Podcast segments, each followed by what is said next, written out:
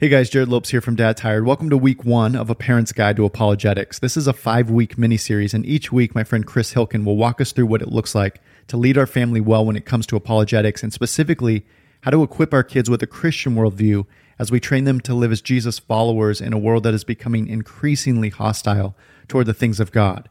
If you want to take these conversations deeper, we provide some free worksheets for you at dadtired.com forward slash homework.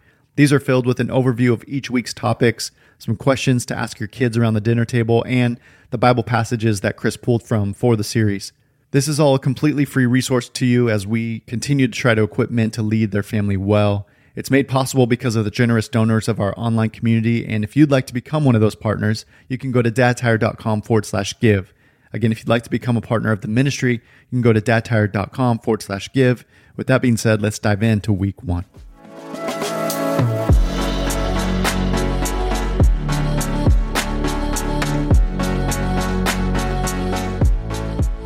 Kind of remember it like it was yesterday. I had a conversation with a Christian that I actually respected when I was in high school, and and I was coming out of biology class and I was learning about all these things and, and, and there was this movement towards like the middle late of my high school where these um, atheist apologists would come in and it was like Daniel Dennett and Christopher Hitchens and Richard Dawkins and Sam Harris and they started they call them the four horsemen of the atheist apocalypse. They started writing these books called the God Delusion and God is not great and how religion poisons everything and the moral landscape by Sam Harris. It says there is no need for a God anymore. And I remember thinking about these things and these thinkers who I thought were brilliant, but then they were all coming to a conclusion that was that God doesn't exist. And so I asked one of my Christian leaders that I respected so highly, and I remember him telling me, Chris, you ask a lot of really big questions, and I know that you're a thinker, and I know that you want evidence for stuff. You know, I know that's kind of like your shtick. You know, you don't take anything blindly. You, you want to make sure everything's true. You're a skeptic at heart.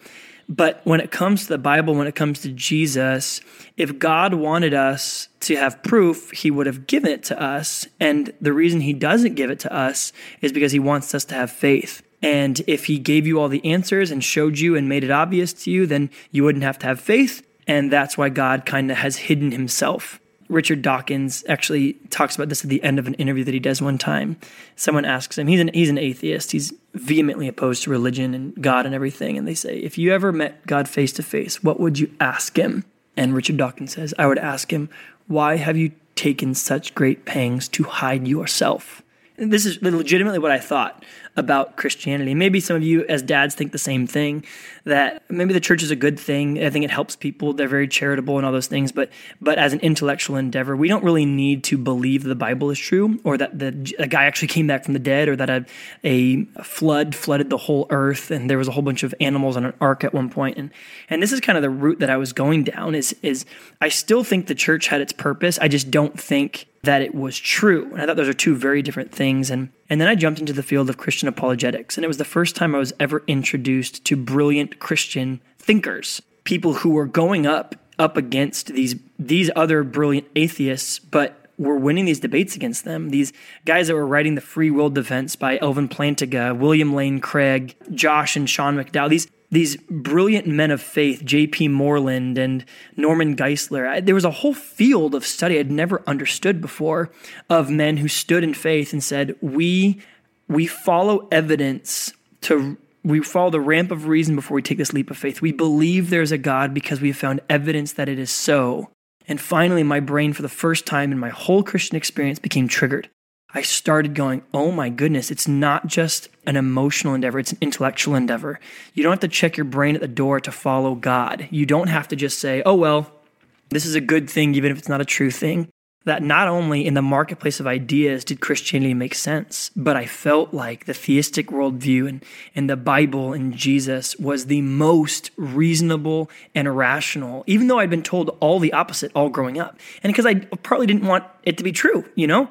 I wanted to believe that there wasn't a God, that I could do whatever I wanted to whomever I wanted, however I wanted. And and I kind of arrived at the opposite conclusion. And, and so that's been my job now for the past however many years, along with being a pastor and working with high school students and teaching at as a teaching pastor at a church is I'm also a, a Christian apologist. So I get to speak at conferences and, and do debates and defend the Christian faith, all as a an exercise to bring people into knowledge of who Jesus is and I love doing that. And I love going to the conferences and showing the arguments for God's existence. And I love discussing with atheists the truth of the Christian scriptures and the evidence for the resurrection. And, and I could go on about these things all day long. And I love to teach on these things. I love to speak on these things. But now I find myself in a, in a really peculiar position where my role and responsibility as an apologist is to turn towards my family of origin, my five kids, Peyton, Harper, Brady, Leo, and Finley, and begin to convince them and most of my convincing is going to be done through discipleship and one-on-one connection and and living with them and loving on them and doing all these things but i really became interested as i was talking to jared and, and talking about the podcast about what does it mean to do apologetics with our families what does it mean for us as men of faith to stand in our families and answer these questions that will certainly evolve over time but that we're able to give coherent reasonable answers to the questions that our kids ask. And with that comes this base assumption, which is kind of scary, which is at its core, I'm primarily responsible for my kids' worldview.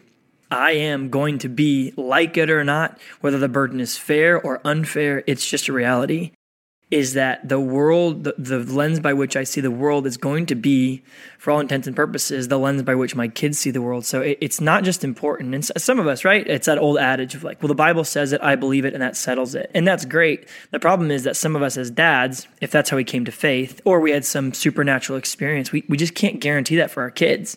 You know, we can't guarantee that our kids are going to have the same like post ACDC opioid trip that brought us into faith, or that we're going to have some supernatural healing that takes place in our family, or or that we're just someone who we're convinced because of the reality of God in our prayer life.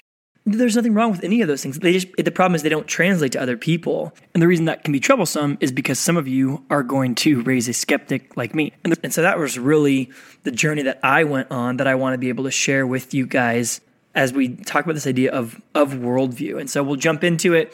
We'll talk about different arguments for God's existence. But today we're really going to focus on what does it mean to have a Christian worldview.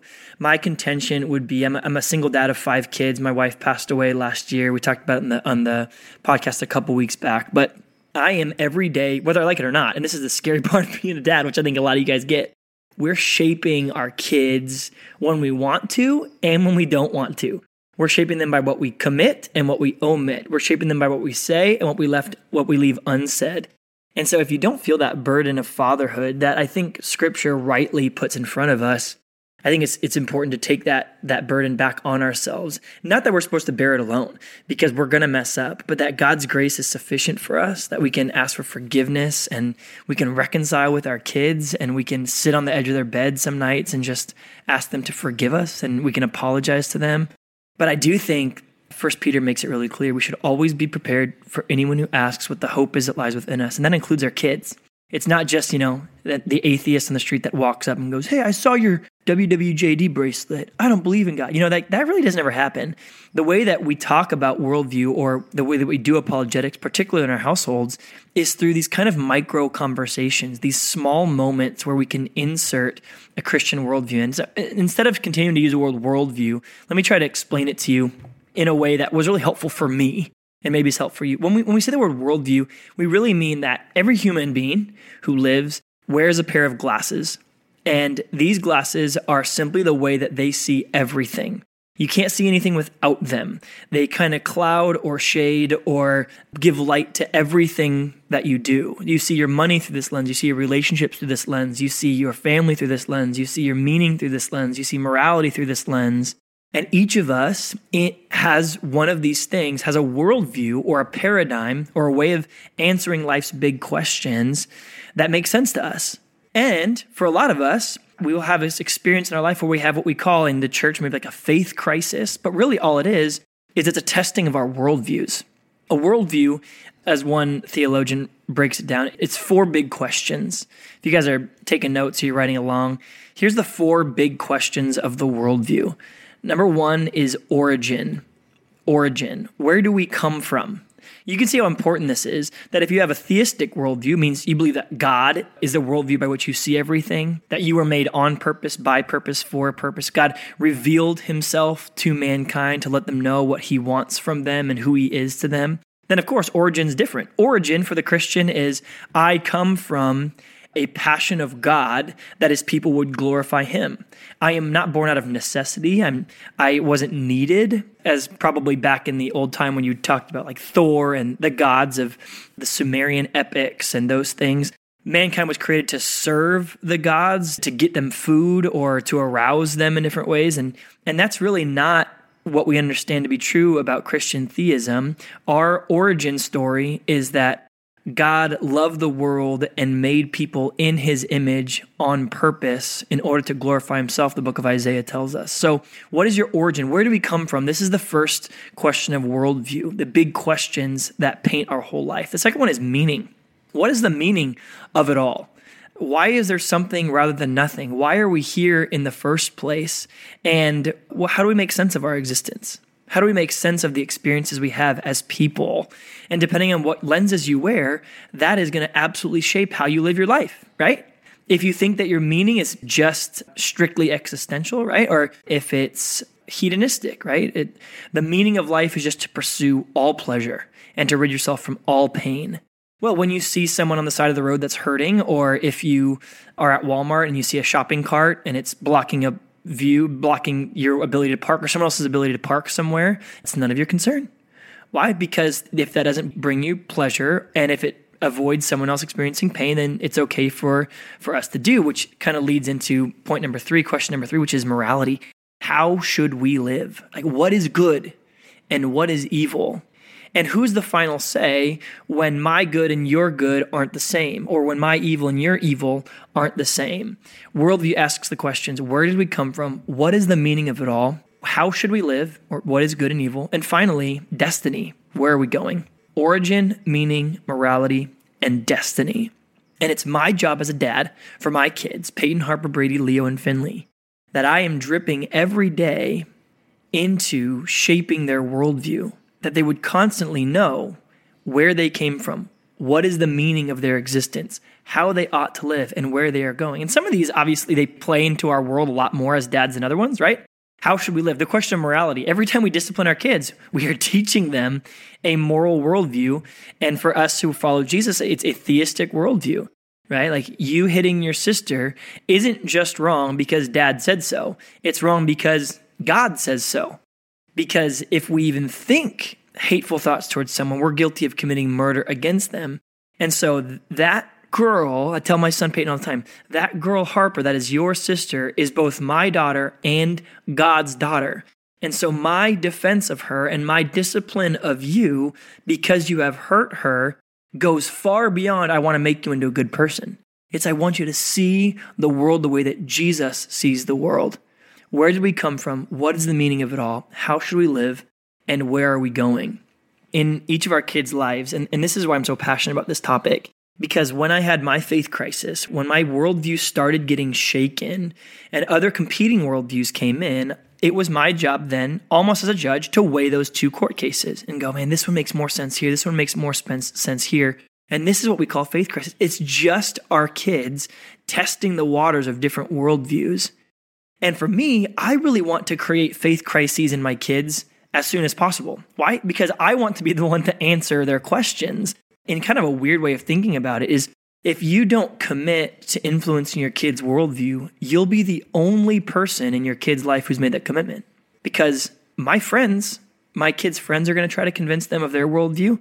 Media is going to try to convince them of that worldview. Humanists are going to try to convince them of a humanist worldview pantheists are going to try to convince them that all they are is spirit. Everyone's going to try to teach my kids what the meaning of life is, where they came from, how they should live, and where they are going.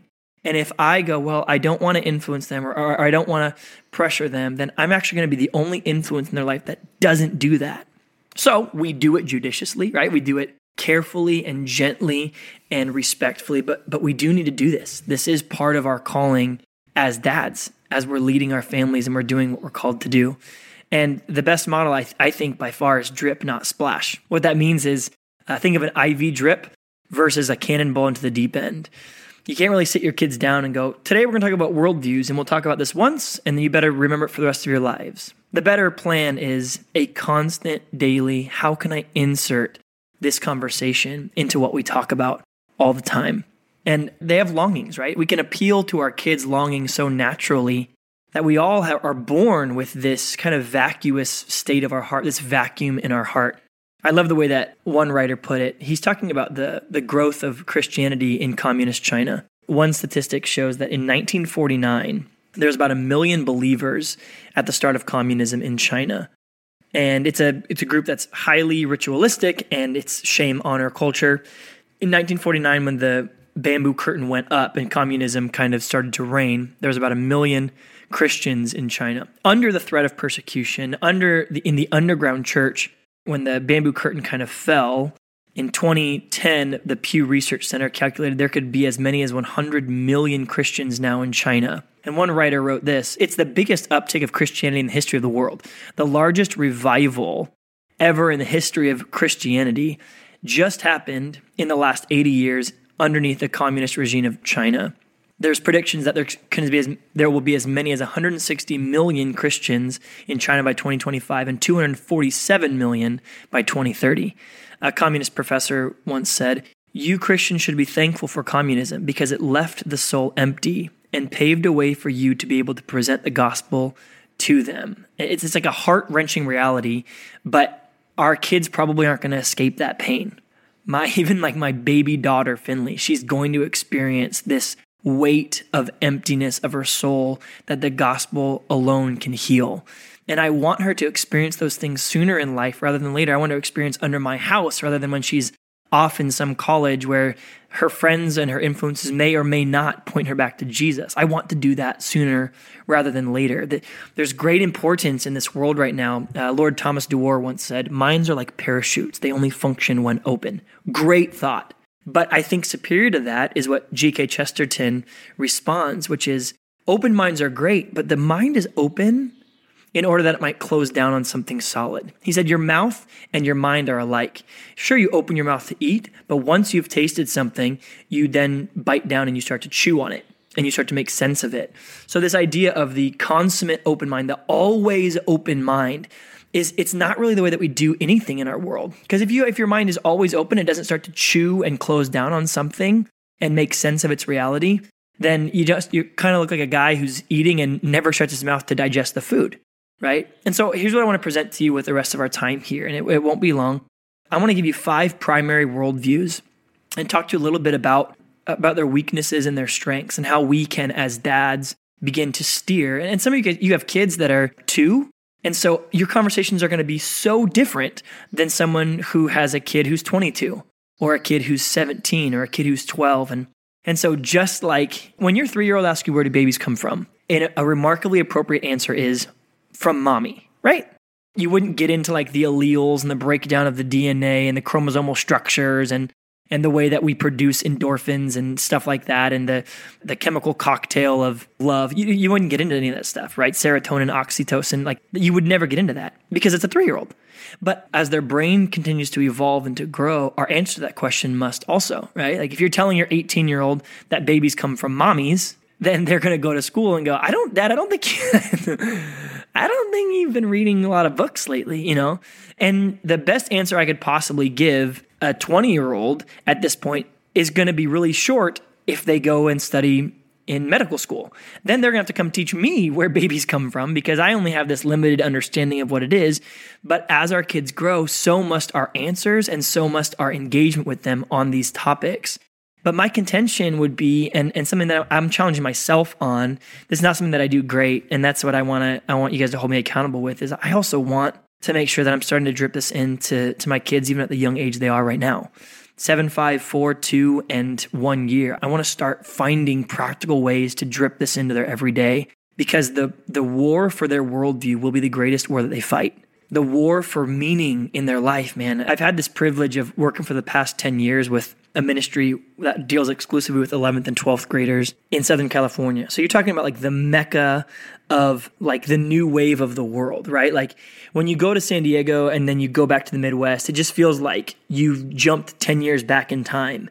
And people are so, they're so cool. I grew up in the Midwest, I grew up in Oklahoma but then you go back there and it's it's like the conversations that we're having when I go visit Oklahoma are the ones that we had 10 years ago when I was in San Diego. It doesn't make one better than the other. In some cases, it can be the opposite. It can be San Diego can be in some cases the West Coast or New York can be 10 years further down the road of postmodernism or some really bad ideas too. But there is something to be said about how are we going to fight this battle for the worldviews of our kids? How are we going to be on the front lines of these conversations? Because make no mistake, like I said before, there is a war and there are soldiers and there are people gunning for them. And so we need to be an active participant in that through love and compassion and affection and understanding and asking questions. And so here's some of these primary worldviews the first one and the most common one in America is actually the theistic worldview. It's the idea that all reality comes from an infinite personal God that exists. There is a finite material world, but there's also an infinite spiritual world. And so there is such thing as truth and and truth comes from God's revelation to us as people and the material world we can know because we've got our five senses we can use science and rational thought and all those things. But ultimately the reason that the world is consistent, the reason that we can do science and we can explore the universe and we've got these mathematical constants and is because God has ordered and sustained the universe. Which means when we ask the question of where do we come from, we came from what we talked about earlier. We came from God. What is the meaning of our life? We are to bring glory to God and to enjoy Him forever. That is the chief end of man, is to glorify God and enjoy Him forever. So, what is morality? Well, morality is that which God is and what He is like. And what is immoral is that which God is not and what He is not like. So why is murder wrong? It, murder is not just wrong because it hurts someone. Murder is wrong because God is a God of life. John 14, 6, I am the way, the truth, and the life, Jesus says. So murder is the taking of life, and that's not characteristic to who our God is. So if we were made to exemplify who God is in his image, to glorify him, and we fail to do that, murdering someone is a complete failure to demonstrate how much our God is life. And that's why it's sin. All sin is to bear the image of God wrongly. It's to say, look at me, I'm being like God, but then I lie about it. Look at me, I'm being like God, but I'm yelling at my wife. Well, that's sin. Why is it sin? Because that's not who God is like. Whenever we misrepresent God, we are committing sin. Do you know who knew this really well in Scripture? Is Moses. Moses' big problems in his life came from when he tried to represent God and did so incorrectly. God makes a big deal out of being misrepresented. And so, our moral values and duties, what we should and shouldn't do, and what is good and what is evil, is derived from this idea that God is good and he is ultimate perfection. And when we bear his image wrongly, we are committing sin. So, there's a consistency in all those things in theism that makes sense of our reality. There's also another worldview, which is naturalism, which uh, this is, I think, agnosticism, existentialism, atheism, all is under the umbrella of naturalism. What's naturalism? Naturalism is the material universe is all that exists. So everything's one dimensional, right? The idea of there being some transcendent reality or the soul or the spirit or supernatural is all incoherent. It's incorrect. It's, it's a delusion because everything can be explained through science and the natural law. So then where did we come from? Well, we came about as an accident of random chance.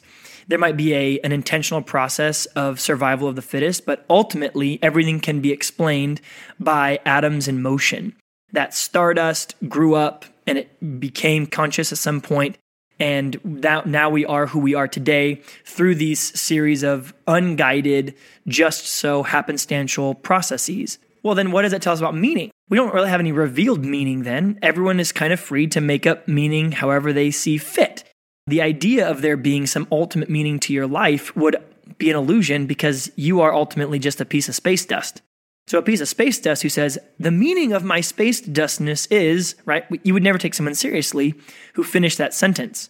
Now, you might decide you want to make meaning of your life, but it's it's no more meaningful than anybody else's, and everyone's meaning to their life would be right for them and be wrong for somebody else. So there's no ultimate meaning to life. There's no ultimate reality. There's no ultimate moral value.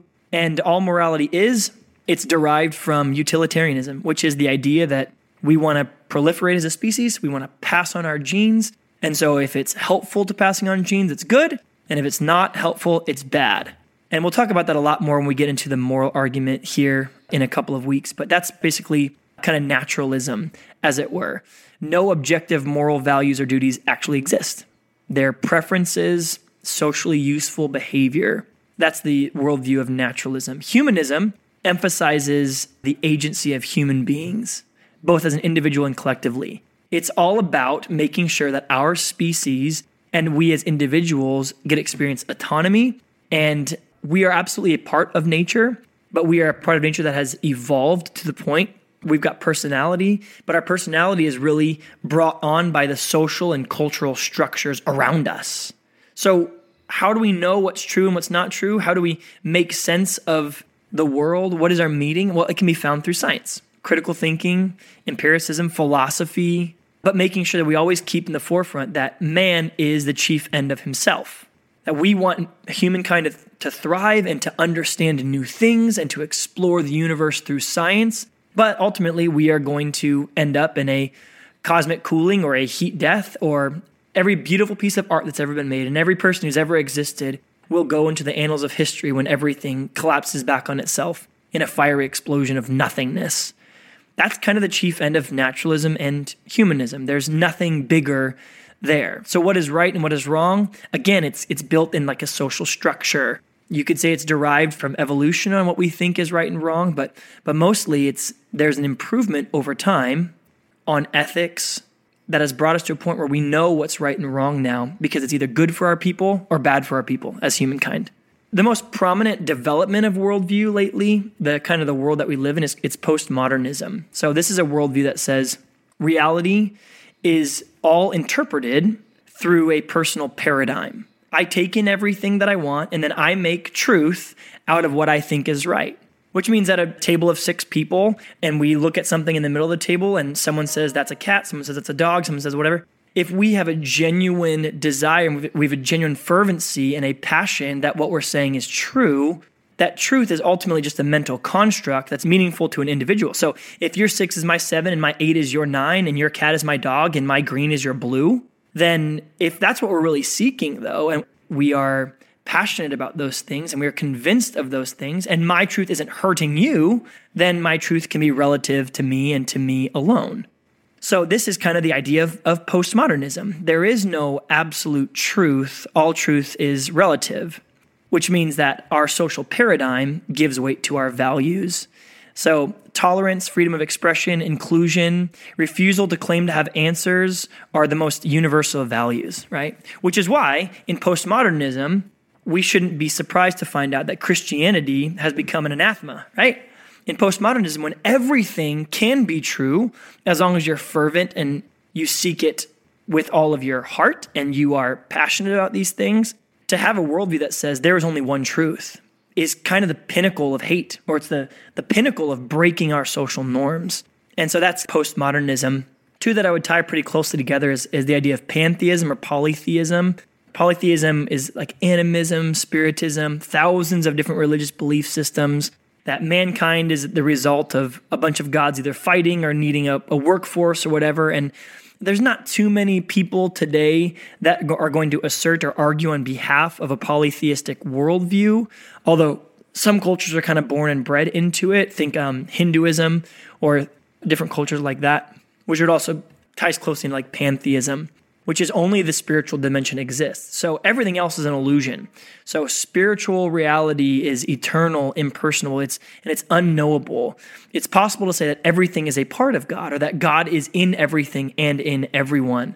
So the ultimate end of pantheism is is not to pursue the pleasures of life like humanism would say or to seek everything through science to find out what truth is because truth is ultimately or the, or the material world is ultimately an illusion. And the best thing you can do is to get out of this cycle of experiencing the material world. And so that can obviously lead you to where do we come from? Well, we are the origin of who we are is spiritual and it's not material. Well then well then what is right and what is wrong? What are the values that you have? It's our reality is impersonal. So pantheistic thinkers believe there's no real distinction between good and evil. Unenlightened behavior is that which fails to understand essential unity in all things. And so instead of a specific right and wrong, there is more how tied are you to materialism or how free are you from it? Now, a lot of times in here, you'll get the idea of, of like uh, Taoism or the yin and the yang and the, the ebb and flow of things, dharmic belief systems. What goes around comes around, because ultimately, the reality of everything being God is going to come back and get you if you're being a bad person. And these different worldviews are how we see everything. The glasses that you put on, where you decide what you're going to follow, is how you see the world. It's how you see origins, morality, meaning, and your destiny. And obviously, destiny is the one that probably has the biggest separation in all of these things, right? Uh, for the naturalist, the when you die, that's the end. For the humanist, when you die, that's the end. For the postmodernist, whatever you believe happens when you die is probably correct for you. The pantheist would say that your destiny is ultimate obliteration. It's to reach nirvana. It's to have an absence of pain by overcoming it and, and becoming distant from the material world. And theism says something really different. Theism says there will be ultimate justice, there will be ultimate reward. That no injustice will go unpunished and no reward, no good behavior will go unrewarded there will be a separation of all things. And God, the good judge, is in charge of all of that. But those of us who are in Christ, as we read about in the New Testament, can have confidence that when we die, we will be with Jesus forever in an eternity set up. Not for all the good people who've ever lived, but for those who have surrendered their life to Jesus. And so our destinies could not be more different in those different worldviews. And so it's not just a side thing or a small thing, it's, it's central to how we think and how we believe. So, with all that being said, I want to talk about this idea to finish off with, which how do we practically practice worldview conversations with our kids and in our relationships? This uh, famous apologist named J. Warner Wallace, he's actually a forensic examiner. He worked for I think it's LAPD for a number of years, maybe it's NYPD. Anyway, but he was a forensics examiner and he would go to like cold case murder files and he would go to the scenes of crimes. And if I'm getting the story right, his wife follows Jesus, and he kind of said, Well, I'm going to do the same exact thing at a crime scene that I'm going to do to the Bible, and I'm going to do this to the stories of Jesus. And so he ended up examining them and looking at them through that lens. Anyway, he writes this idea that when it comes to worldview, worldview is always done in relationship. Worldview without relationship is just an idea that won't really take root. So uh, think of a, a playing the piano. You might know every single key, right? You might be able to all 88 keys in the piano, you can say which one's which and where's the C and where's the C sharp and what chord this makes. But that doesn't mean that if I put you in front of a sheet of music, until you started to practice and practice muscle memory of those things, you just have a head full of knowledge without the ability for your hands to do anything. So he talks about the importance of setting worldview in motion. He says, and the base of all worldview that we want to stick is going to be through relationships. And that's where we as dads, and for me as a dad, is I can't just preach at my kids how they should think about the world. I need to engage with them. I, don't want to yell at them. I want to earn the right to whisper to their hearts. I don't want to yell at them the right worldview. I, I want to be able to whisper in their pain where God is in the middle of those things. And so it's like kind of a daily prayer for me, and maybe it's for you too, that He would just kind of soften my heart because I can just be an idiot so often. And I annoy myself in that. But worldview conversations must be done in relationship and they must be accompanied by ritual. How do we put these things into practice? How do we show our kids firsthand what these things look like and, and then how to do them? Some of the things that I've been learning that I want to share with you is number one, just to be Socratic, to listen and ask more questions. I really believe that an answer that's arrived at is far superior to an answer that's received. When I can get my kid to tell me why he shouldn't eat that extra piece of candy, it's so much deeper conviction for him than if I say, don't eat that candy. You know what I'm saying? If I walk him through the idea of sickness and the way that bacteria spreads and the way that gut health works and all this, if I can walk him through that Socratically and just ask him questions and then he ends up answering, I probably shouldn't eat this candy. That will be a conviction of his heart and not just a response to authority that I'm giving to him. And so for me, I've really tried to, to instill that when I'm talking with my kids. How do I get them to arrive at the answer that I want them to arrive at without just telling them what to think. I'm going to teach them how to think. The second thing is to listen and watch with an eye towards worldviews. As you're, as you're watching TV, or the other day I, I went to a Dodger game with my kid, and, and I just wanted to like, where can I see the gospel in motion? Where can I see worldviews in motion? And I heard someone say this phrase I think everyone should be free to do whatever they want. That might seem really harmless, and It might be, but that's 100% a truth statement based on a worldview. I think everyone should just be free to do what they want. It's important to ask, you know, what do you think about that? My oldest son's named Peyton. Peyton, what do you think about that? What do you think if I told you everyone should be free to do whatever they want, right? I mean, on humanism, this is essentially that idea, or naturalism, it's or postmodernism. They, they, they all have sprinklings of this inside their ideologies.